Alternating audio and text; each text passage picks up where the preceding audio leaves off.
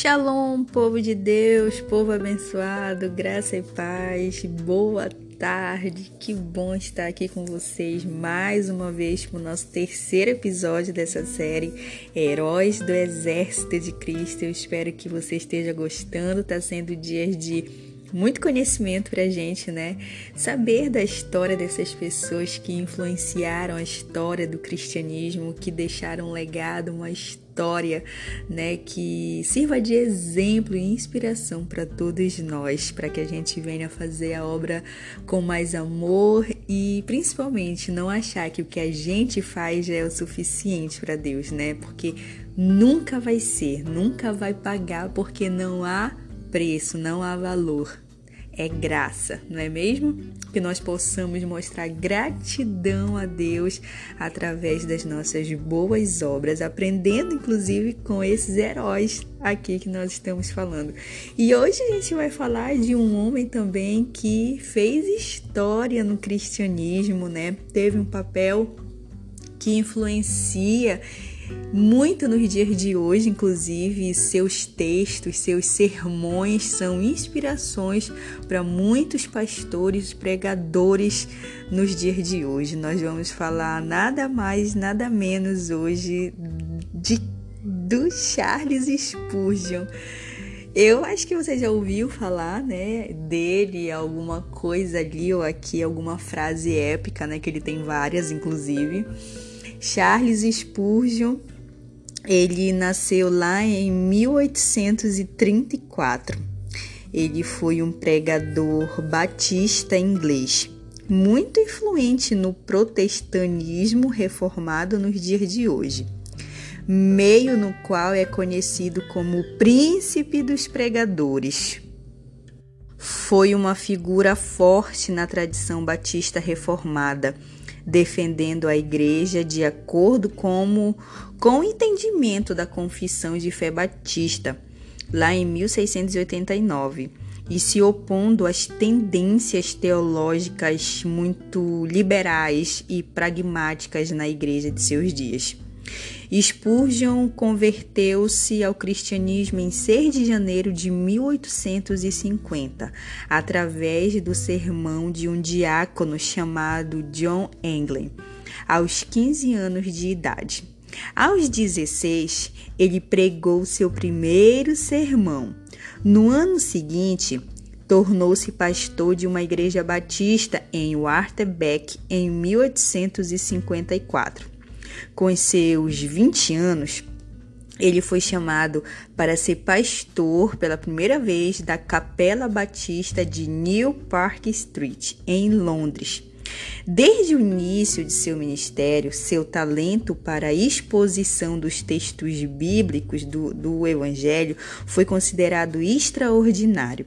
A sua excelência na pregação das Escrituras lhe renderam o título, como eu falei lá, o Príncipe dos Pregadores e o Último Puritano. Esse foi algum dos nomes que Spurgeon ficou conhecido naquela época.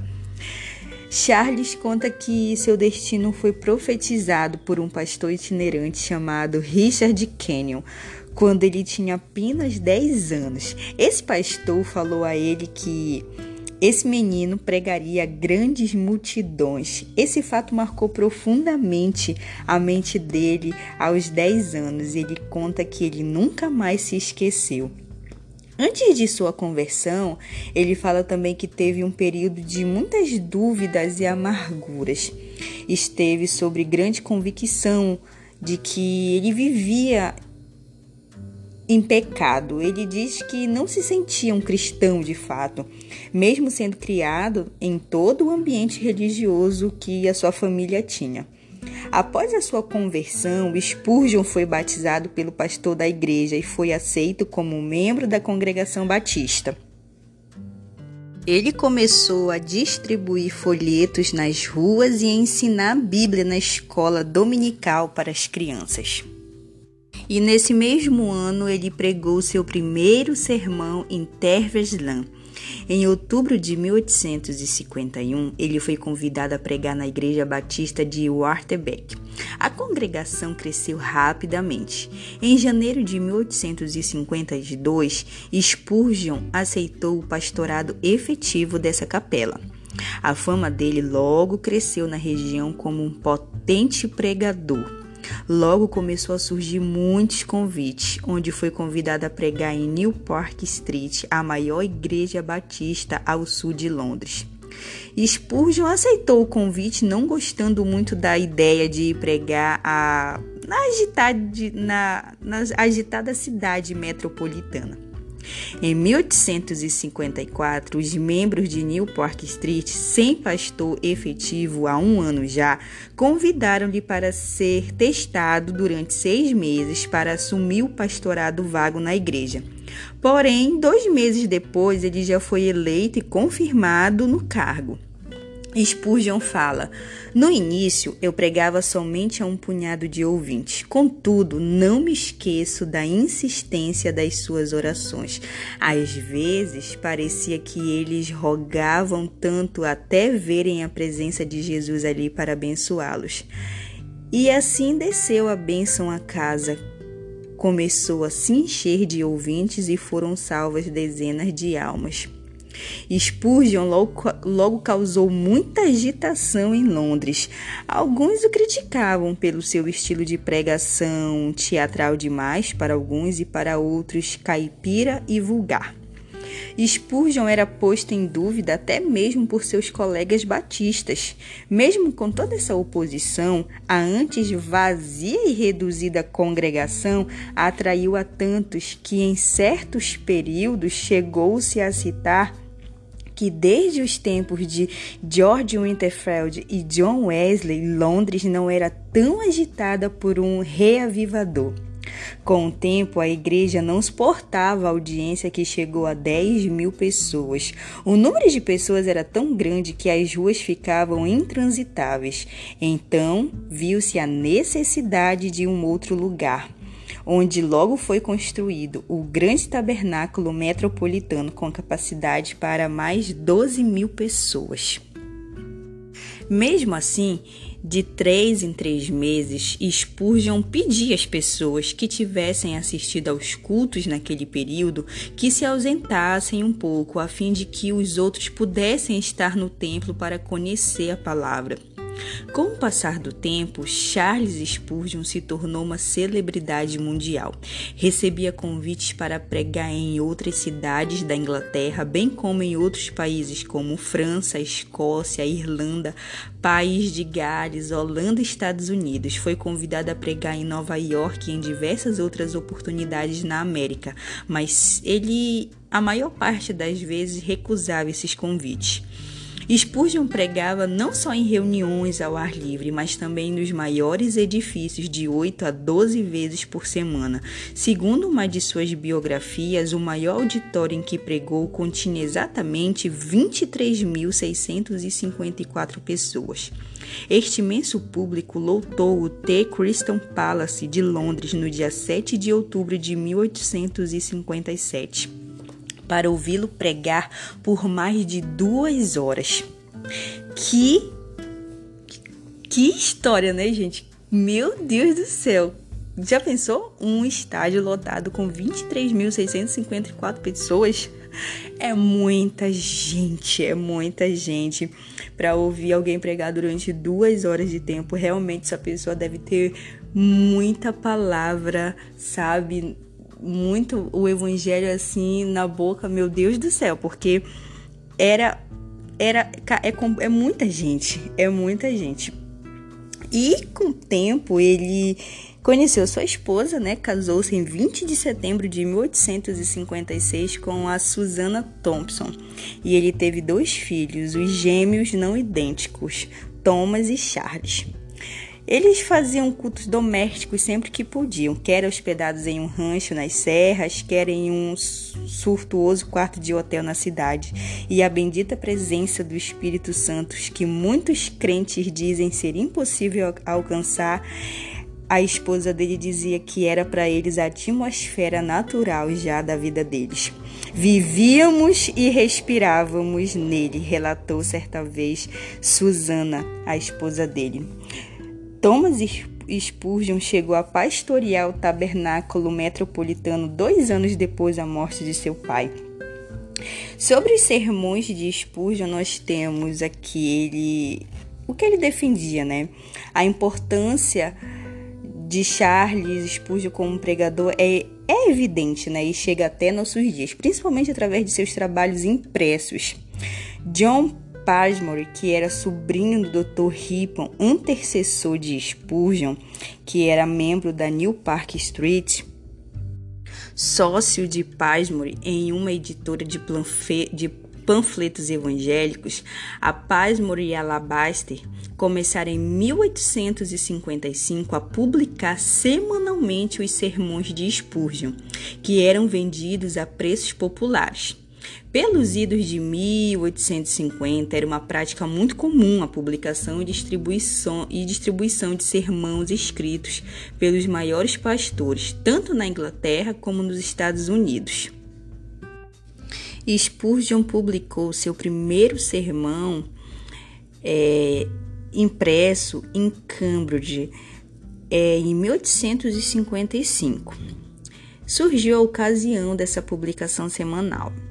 Os sermões pregados por Spurgeon domingo de manhã eram publicados na quinta-feira seguinte e revisados pelo próprio Spurgeon. E os sermões pregados domingo de noite e quinta-feira de noite eram reservados para futura publicação. Isso e mais alguns sermões escritos por Spurgeon por Spurgeon quando doente formaram um acervo tal que garantiu a publicação semanal até o ano da morte de Spurgeon. Nossa, quanto sermão! Até essa data, 2.241 publicados e dos outros até 1917, totalizando 3.653 sermões publicados, divididos em 63 volumes, maior que a Enciclopédia Britânica e até hoje considerada a maior quantidade de textos escritos por um único cristão em toda a história do cristianismo. O sermão número 537, que fala sobre a regeneração batismal, pregada em 1864, foi o que mais vendeu individualmente quando Spurgeon era vivo. A demanda chegou a 300 mil impressões em uma semana. Em 1892, os sermões de Spurgeon já eram traduzidos para cerca de nove línguas diferentes. Spurgeon, além da obra semanal de seus sermões, também escreveu e editou 135 livros durante 27 anos, de 1857 a 1892, e editou uma revista mensal denominada A Espada e a Espátula. Eventualmente, Spurgeon deixou de receber salário como um pastor de sua igreja e vivia só dos royalties de suas obras. Seus vários comentários bíblicos ainda são muito lidos até os dias de hoje, como o Tesouro de Davi, que é uma compilação de comentários sobre os Salmos. Isso levou mais de 20 anos para sua conclusão, e Dia a Dia com Spurgeon, que é uma coletânea com resumos de seus sermões. Spurgeon, desde o dia de seu pastorado, começou a treinar alguns jovens que ele cria terem um chamado para a obra evangelística e pastorado. Seu primeiro aluno foi Thomas Meldus em 1856. Com o tempo, muitos jovens começaram a requerer de Spurgeon instruções e ele, junto com o congregacional George Rogers, abriram em 1856 o chamado Colégio do Pastor e Rogers foi colocado como diretor. Nos primeiros anos, o colégio funcionou na casa de Rogers e Spurgeon bancava as despesas dos alunos com o lucro da venda de seus livros e sermões. Depois de certo tempo e o aumento dos alunos, as aulas eram dadas na antiga e desocupada capela de New Park Street e posteriormente na parte inferior do tabernáculo metropolitano em conexão com esse trabalho surgiu uma associação de colportores responsáveis pela evangelização e distribuição de material evangelístico e teológico. Em 1891, essa colportagem contava com 96 associados. Mais tarde, a sua esposa Susana Spurgeon abriu um fundo para distribuição de literatura para pastores e um fundo de ajuda aos pastores pobres. O orfanato Stockel também foi uma ideia para abrir o futuro, para foi uma ideia para meninos que nasceu em 1866 de uma reunião de oração, quando Spurgeon sentiu o desejo de fazer mais da obra do Senhor aos necessitados. Diretamente aos necessitados, né? Uma volumosa oferta lhe chegou em mãos e Spurgeon a recusou, até mesmo sugerindo que se doasse o dinheiro para para o, o, irmão George Miller, conhecido por manter uma grande obra social em Bristol. Porém, a ofertante, que era uma mulher, insistiu que Spurgeon tocasse esse projeto. Assim, ele teve para si que aquilo seria uma resposta de oração feita anteriormente com relação ao orfanato, né, da ideia do orfanato para meninos. Em 1867, o orfanato foi construído em Stockyard. Em 1876 foi aberto também outro orfanato e esse era direcionado para as meninas. Depois de 1861 e com o grande aumento do tabernáculo, foi aberto um fundo de ajuda aos necessitados da igreja. Outros grupos de senhoras tinham uma associação de benfeitoras e uma sociedade para ajudar moças pobres grávidas também foi inaugurada. Diversas outras obras de cunho assistencial foram abertas com o fim de ajudar os necessitados de Londres. Até o último ano de pastorado, mais de 14 mil pessoas foram batizadas. Nesse meio tempo, Spurgeon teve já a sua saúde grandemente debilitada.